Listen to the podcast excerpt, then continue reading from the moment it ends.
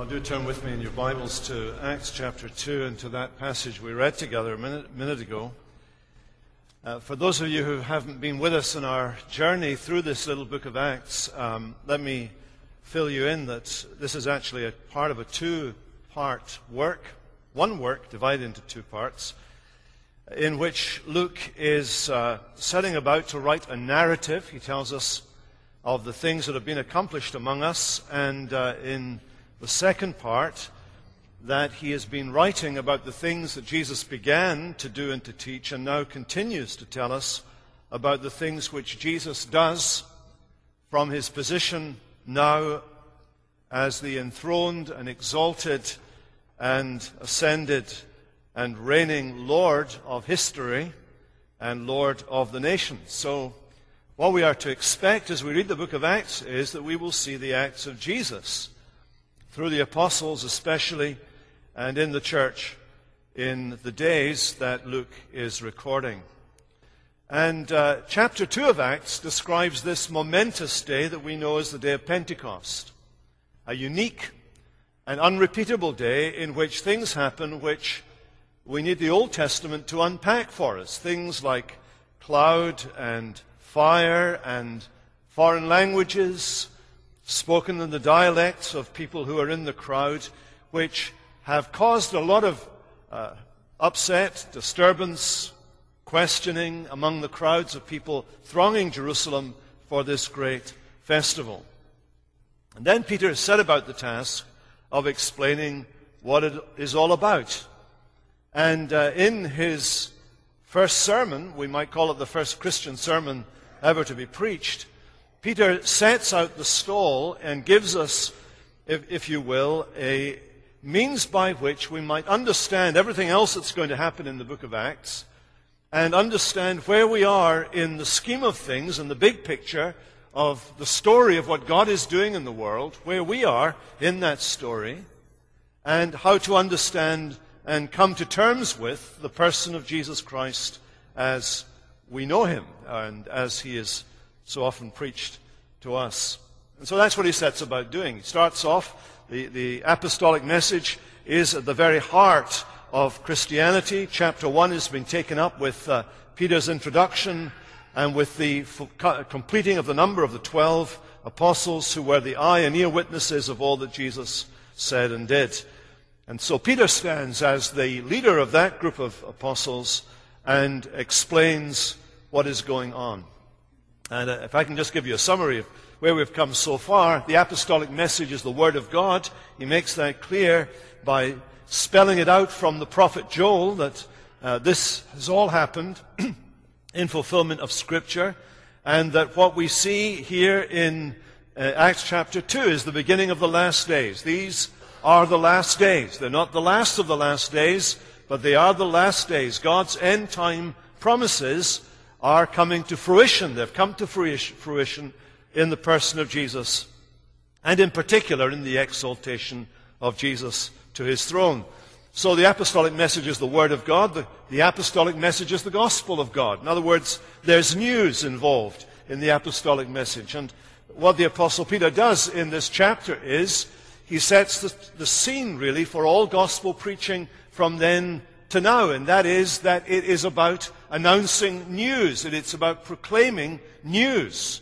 This is good news. It, it isn't the reading of the law, it isn't uh, the declaration of rules, it isn't any of that stuff. It is the, the proclamation, the announcement of some events that have occurred which are of interest to you. They're of interest to you as an individual. They change your life. They change your life either for good or for bad. They have an influence on you whether you even realize it or not.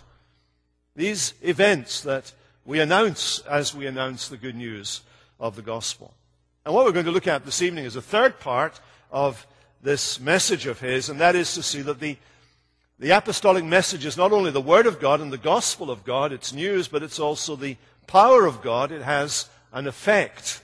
It has an effect. It does something. It, it achieves something. It accomplishes something in the hearts and lives of people. Now, the story so far is that in his explanation of who Jesus is, uh, the Apostle Peter has described his uh, public life which was known, was familiar to these people to whom he speaks. Remind yourself as you read it, this takes place within six weeks of Jesus' death and resurrection. People who are in this crowd know the stories. Most people in this crowd would know somebody who'd been healed by him, somebody whose uh, blindness had been removed by him, somebody who had been there when he raised the dead man, Lazarus, from the tomb two miles away from Jerusalem. People in that crowd, you could talk to about anybody, and they knew somebody who knew somebody who had been impacted by the ministry of Jesus. And so he starts off with Jesus' credentials. You know this man, he says. You know the kind of man he was. You know what he did. And I want to say to you that those were God's attestations, Peter says. God was behind all those things that he did. Not the devil, not demons. God was behind those things. And then what happened? You crucified him. Peter doesn't pull his punches. You're to blame. You could have stopped it. You could have put a foot on the brake. You could have urged your leaders not to do it, but you didn't. You stood back, and some of you went even further. You cried out, Crucify him. You you had him killed. You were responsible for the death of God's Messiah. And then the third part of his talk, he talks about his present position. He's raised from the dead, and God has highly exalted him. God has exalted him so high, says Peter, that he's doing, he's doing in, in your sight today, in your hearing today, he's doing this amazing thing that indicates that all of those promises in the Old Testament about the Holy Spirit coming has now, have now been fulfilled. You were here. I mean, you can put it in your diary. You were here in Pentecost this year, and you saw, you saw the evidences of what God did at Sinai. You heard the thunder. You saw the, the, the, the pillars of fire falling on people. You heard the languages spoken in your dialects, wherever you've come from in the Roman Empire, you've heard in your, with your own ears the mighty works of God, and you've seen something no one else is going to see ever in their lifetime.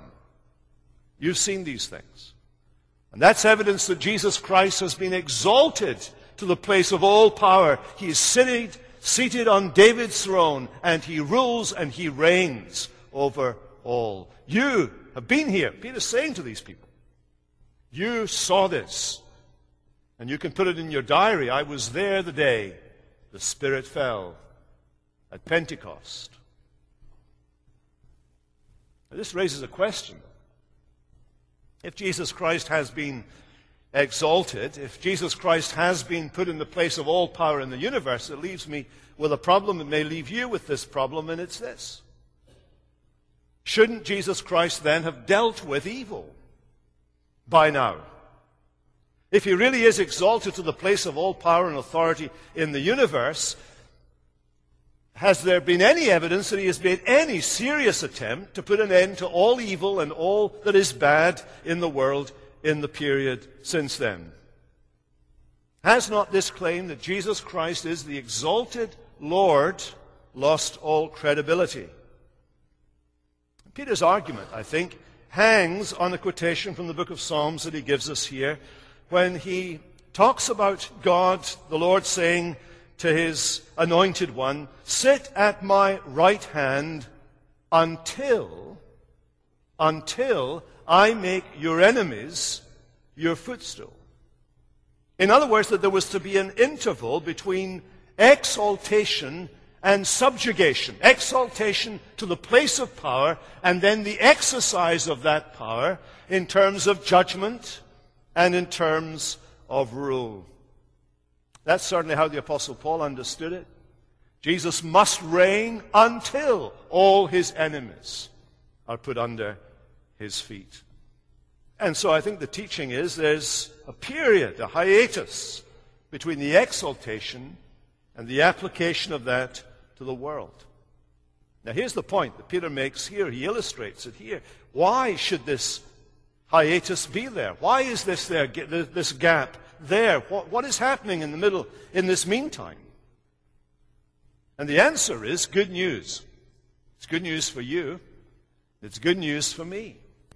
Because we wouldn't be sitting here today if this were not true. In this period, what's, what's not happened is this that he has not gone immediately to judge the world. That would have been his right.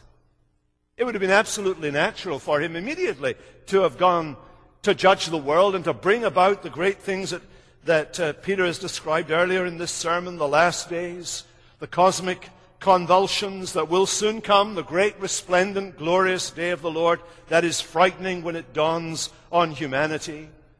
But he hasn't rushed to that day.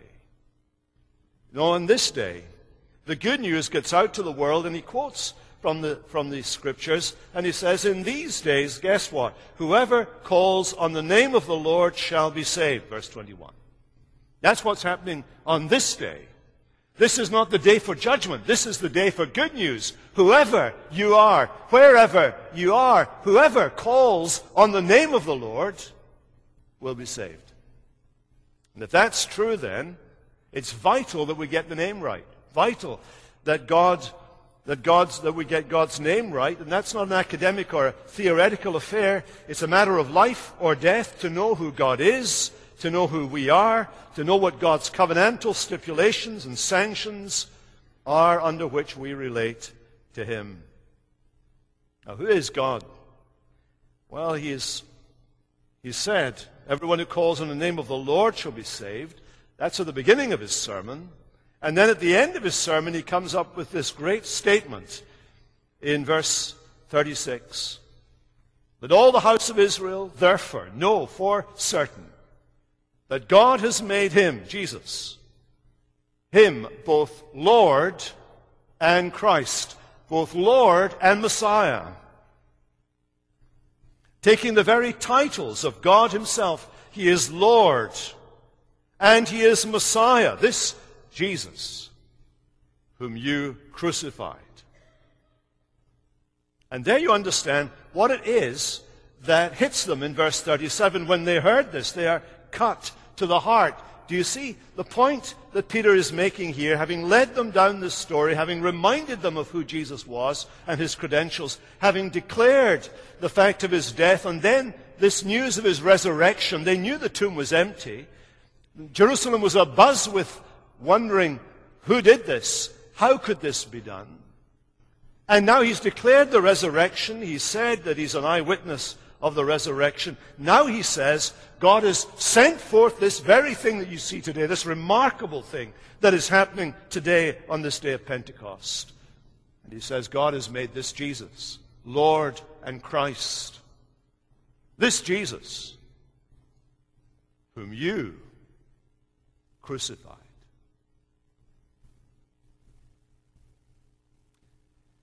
It hit them like a sledgehammer. Because if this Jesus was in fact the name, and if this Jesus was in fact both Lord and Christ,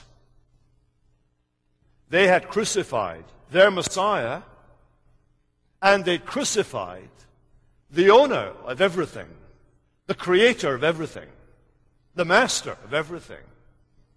The implications were enormous.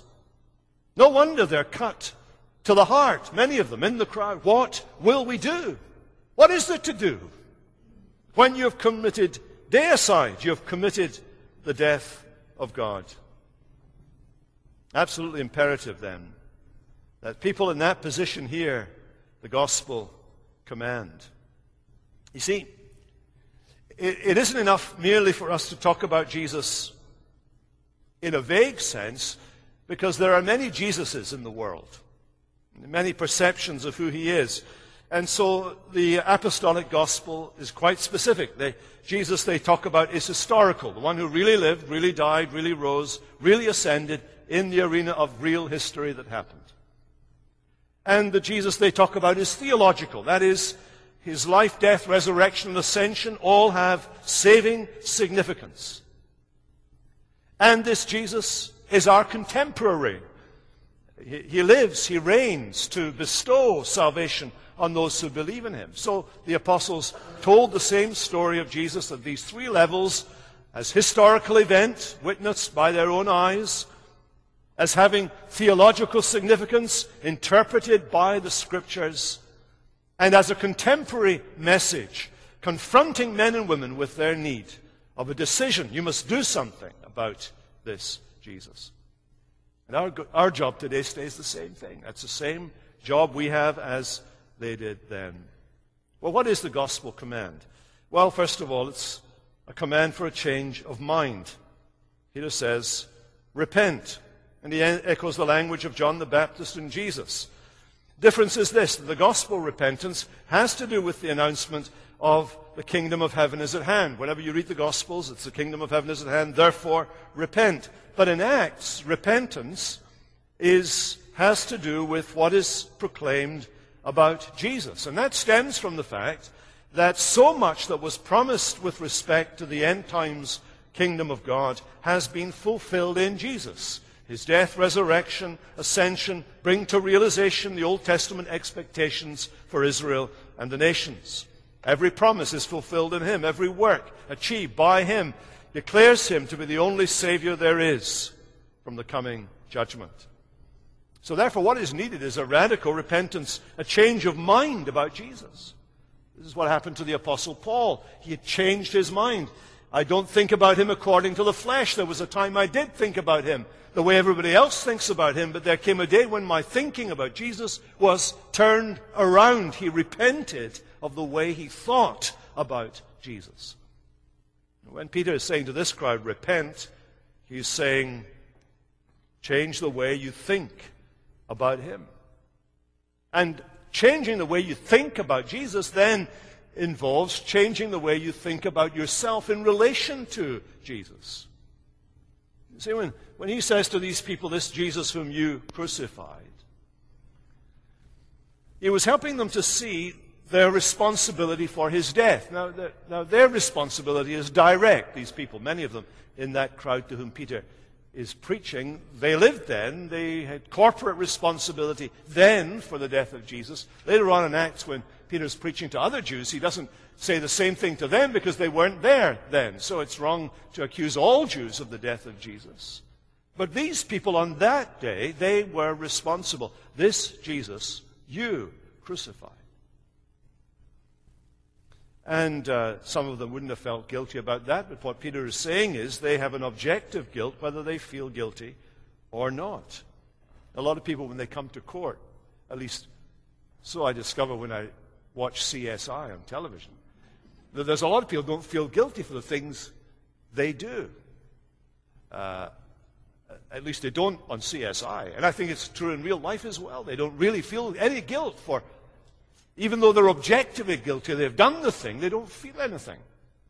Any guilt for what they've done. And many people don't feel any guilt. I'm sure many people then didn't feel any guilt for having been responsible for the death of Jesus, but Peter says they are objectively guilty and they need to change their mind. So these leaders and residents of Jerusalem needed a profound change of conviction and attitude if they were going to escape the wrathful judgment to come and it takes this kind of change to happen in a person if they're going to call on the name of the Lord. Because that phrase epitomizes the prayer of dependence that God answers with salvation. Because everyone who calls on the name of the Lord will be saved, verse 21 says. Because this is God's plan. Isaiah chapter 45, God says, Turn to me, turn to me, and be saved, all the ends of the earth. That's what He wants us to do, to turn to Him. So there's a call for a change of mind and also a change of allegiance. Repent, he says. What shall we do? Repent and be baptized, every one of you. Repentance is to be matched and manifested in baptism. Here, baptism is not so much a matter of faith as an act of allegiance. It is a public transfer of allegiance. Here, for the very first time in history, Messiah's community is being marked out Circumcision, the mark of the old community, is being replaced by baptism as the sign and seal of God's promises to his people. Women, as well as men, are given the same sign and seal by God of this saving change.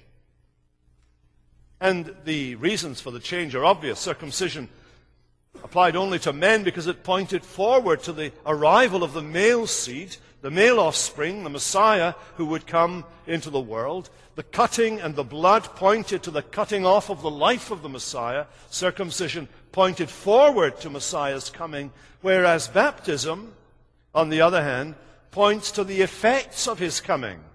It points to the cleansing and the renewal, the freshness, the new thing that comes as a result of the Messiah's being in the world. Now, when it comes to talking about baptism, I notice in the commentaries that very little is said. We kind of glide over it. My experience in speaking in the circuit of evangelical conferences and conventions over the years has taught me that whenever you're speaking at one of these things, if the word baptism is in the text, you merely nod at it and, if possible, don't even pronounce it and just keep going. Because it's not, it's not kosher, really, to talk about baptism. It's a shame, really, that we're so silent on the subject.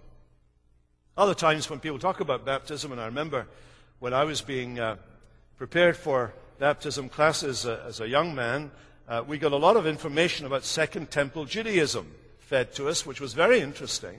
But it seems to me that unless you had somebody to tell you that stuff, you wouldn't know it just from reading the Bible. So I want to just say to you this evening if you just stick to the Bible for a moment and ask yourself, where in the Bible is water and spirit linked together? Where would you go?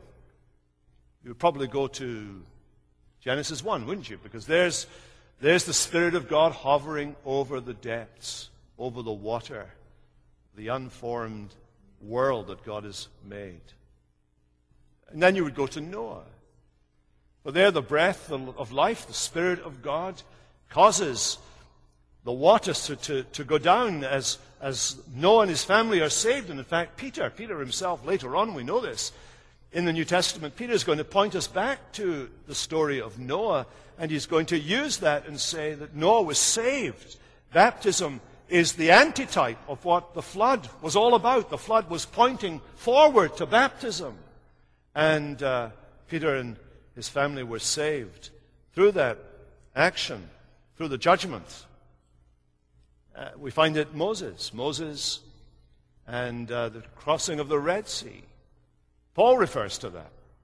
He says there's a type of baptism. They went through the Red Sea. They were, they were under the cloud and they were through the sea. And that's a type of baptism that, that, that God brings them by His Spirit, by the great cloud of fire. The fire of God, the Spirit of God leads the people of God. Through the waters, He takes them into the promised land. And you find the same thing in, uh, in uh, the Gospels. John the Baptist, when he's baptizing, there's the threat of judgment, there's the promise of salvation. Baptism, wherever it's performed, carries with it both a threat and a promise. The promises of God, the promises of God. The promise is of all of the promises of God, packaged together and represented by baptism. But also the threats of God. Because uh, you can reject what baptism points to. You can reject the message of salvation inherent in the baptism of a baby or the baptism of children or the baptism of an adult. You can, you can reject what is pointed to in that action, the gospel that is proclaimed to you in that action, the promises of God that are proclaimed in that action. You can reject all of that. And let me tell you, if you've been baptized and you reject the message of the gospel proclaimed in your baptism, and brought home to you by your parents and repeated to you by your church family, then that becomes a means of judgment to you. Peter says to these people in the day of Pentecost, Be baptized in the name of Jesus, that name that is theologically loaded in the New Testament. A name, the name that has divine authority, that can give blessing to people, that can save people gospel command is repent, be baptized. And the gospel promise is twofold. You'll receive two things. The first, the forgiveness of sins. John the Baptist, when he came, was preparing Israel for the coming of the Messiah and his baptism with the Holy Spirit. And he clearly associated the Messiah's coming with the fulfillment of Bible promises about a definitive forgiveness of sins in the end time. Jeremiah it says this This is the covenant I will make with the house of Israel after those days, declares the Lord. I'll put my law within them. I will be their God. They'll be my people. No longer shall each one teach his neighbor or each his brother, saying, Know the Lord, for they shall all know me, from the least of them to the greatest, declares the Lord. For I will forgive their iniquity, and I will remember their sin no more. That was one of the great promises of the new covenant. When Isaiah is talking about this, he talks about the fact that God is going to take our sins and our iniquities and is going to remove them as far from us as is possible to do. As far as the east is from the west, it's as far as you can imagine getting something away from you. And he will cast them into the depths of the sea. And he'll put up a sign saying, no fishing in these waters. Nobody will ever dredge up that sin once it's been removed from you and sunk in the sea as far away as possible to be. It's one of the great blessings of the new covenant. And do you get what's being promised here? What, what's being promised here to these people and to you and I is this that, that no matter how undeserving these people who had crucified the Lord of glory, okay, they're guilty in a way you're not, crucifying the Lord of glory, being responsible for that, that these people, though undeserving, could know through the merits of another, the unshakable stability in the midst of a changing and decaying world. They could find security and pardon through the personal relationship with God, formed by the undying Spirit of God. They could learn to say, as the psalmist said, He is at my right hand. I shall never be moved. Because the obstacle to a relationship with God permanent relationship with God would be finally and forever removed for those who trust in Jesus. Peter proclaims the forgiveness of sins that is absolutely certain because of Messiah's death, resurrection, and ascension. And not only the forgiveness of sins, he proclaims, promises the gift of the Spirit.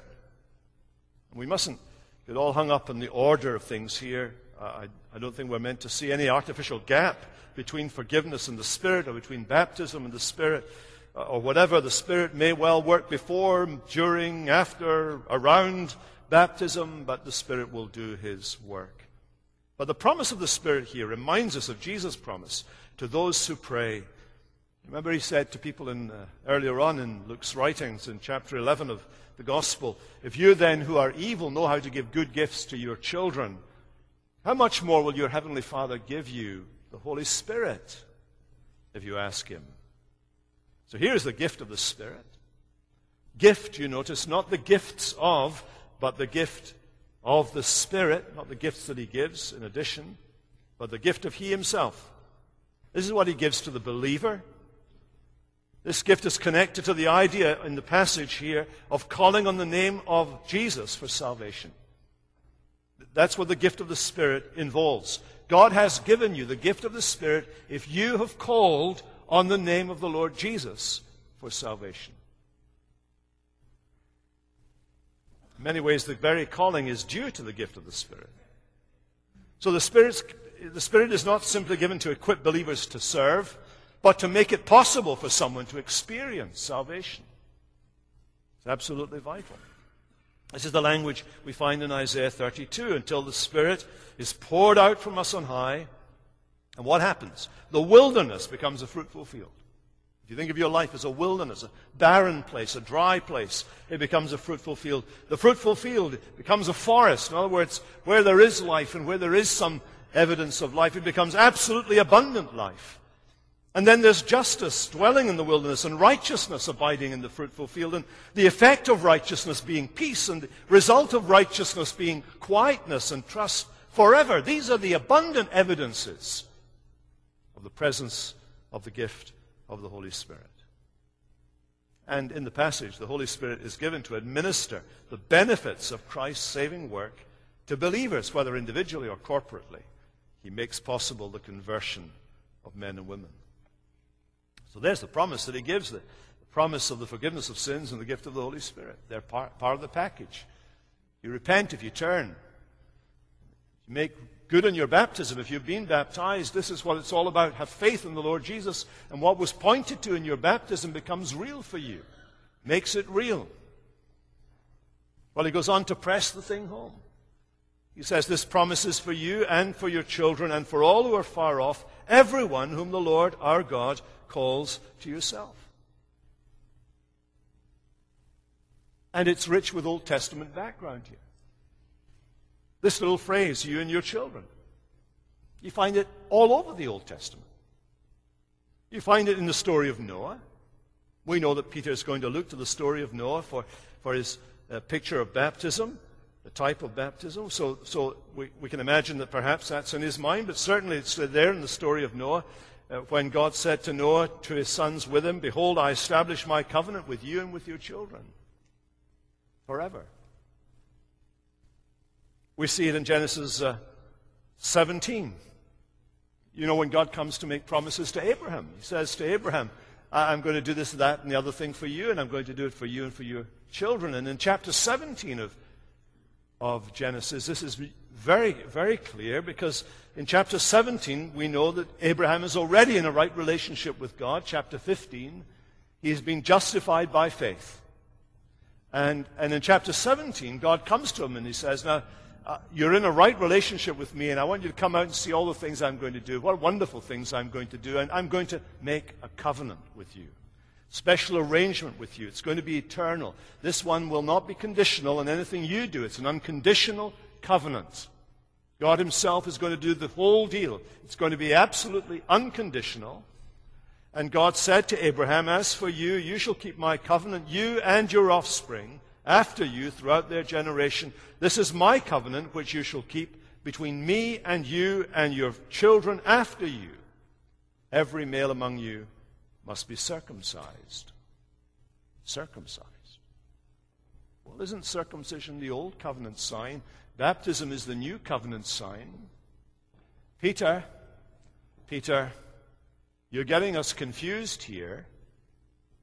If we're not meant to pull this stuff together, and if we're not meant to think about baptism as the New Testament equivalent of Old Testament circumcision, then you're not really helping us here by quoting from the Old Testament at this point.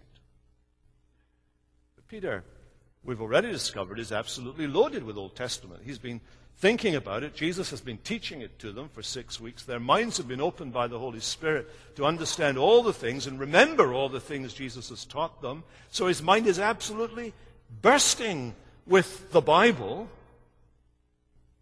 And so using this quotation completes the link between baptism and circumcision as signs of God's grace in both eras of God's work. These Jews listening to Peter would immediately think of the covenant of grace with Abraham.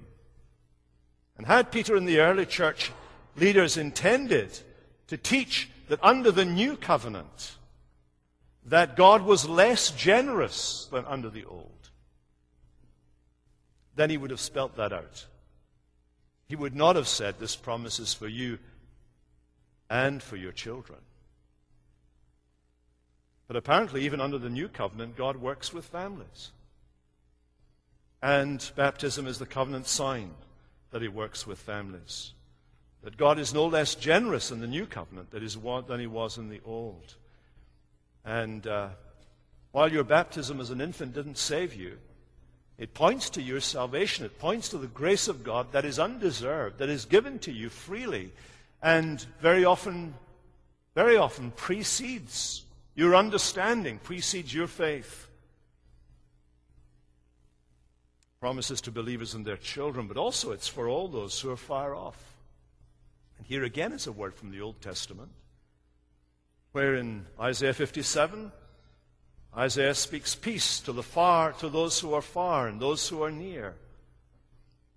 And uh, this language is picked up by Paul in Ephesians when he says, In Christ Jesus, you who once were far off have been brought near by the blood of Christ. He came and he preached peace to you who were far off and to those who were near. So there's a gospel promise.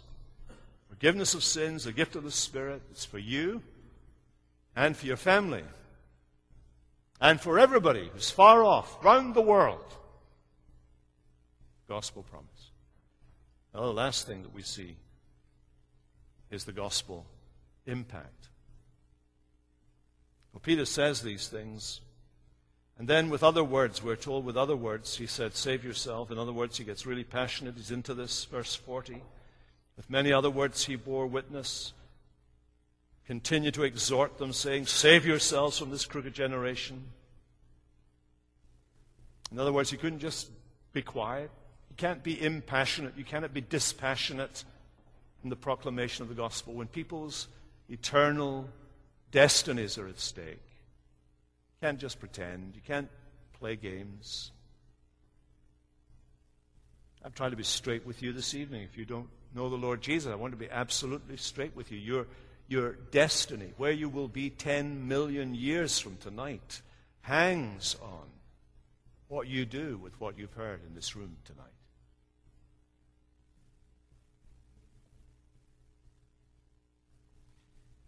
And the greatest miracle that Jesus performed,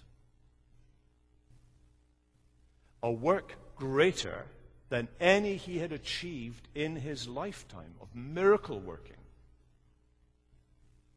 was performed from his throne in heaven in reaction to the proclamation of his good news. And you can read about it in verse 47. Those who received his word were baptized, and they were added that day about 3,000 souls. Do you know what's happened? The greatest miracle, the greatest sign and wonder performed by the risen Lord Jesus was performed on the day of Pentecost. He had said it. I, if I be lifted up from the earth, will draw all men to myself. This is where it begins. Because the Word of God, that is the gospel of God, is also the power of God. It actually effects a change in the hearts and lives of people. It does it. It does the business. It does the work. It's not simply something extraneous. It does the business. It has, it has a, an effect upon people. The, the, preaching of the Word of God is the Word of God. And what does the Word of God do? God says, Let there be light, and there's light. God says to Ezekiel, Preach to the bones. And an army arises. And I fully expect as I preach to you that there will be in this room miracles of grace as God calls you, draws you, brings you to Himself through the very word that we speak here. Because that's what he does. Faith comes by hearing, hearing by the word of God. So we find this multicultural group of people drawn together on the day of Pentecost. Question is, I suppose, as we end, for the church, whether we really believe that the Word can do the work. The existence of the church is due to the Word. It's been rightly called the creatura verbi, verba creation of the Word. Herman Bavinck puts it like this The Word of God is always a Word of God. That is, never just a sound, but a power. Not mere information, but also an accomplishment of His will. By His Word, Jesus quiets the sea, heals the sick, casts out demons, raises the dead by his word converts, transforms, changes, saves. Father, we pray that you would take your word, drive it home to our hearts and minds this evening for your glory's sake. Amen.